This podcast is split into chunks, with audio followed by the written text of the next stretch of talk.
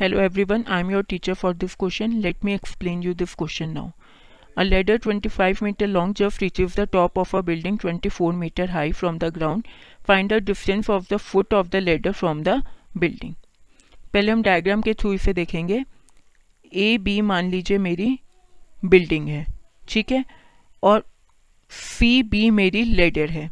तो इसका मतलब क्या हुआ? ए बी कितना हो गया मेरा? ट्वेंटी फोर मीटर और सी बी मेरा कितना हो गया?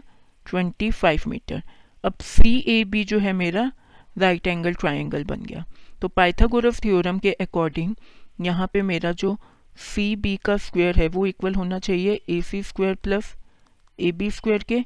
तो मेरे को क्या निकालना है? ए सी स्क्वायर वो इक्वल हो जाएगा C B square minus A B square के। सी बी मेरे को गिवन है ट्वेंटी फाइव तो उसका स्क्वायर माइनस ट्वेंटी फोर का स्क्वायर तो ये आ गया forty nine.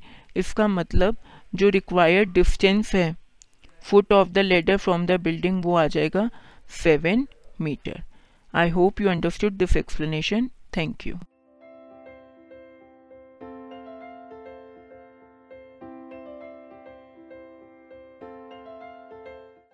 this podcast is brought you by Hubhopper and Shiksha Abhiyan अगर आपको ये पॉडकास्ट पसंद आया तो प्लीज़ लाइक शेयर और सब्सक्राइब करें और वीडियो क्लासेस के लिए शिक्षा अभियान के यूट्यूब चैनल पर जाएँ।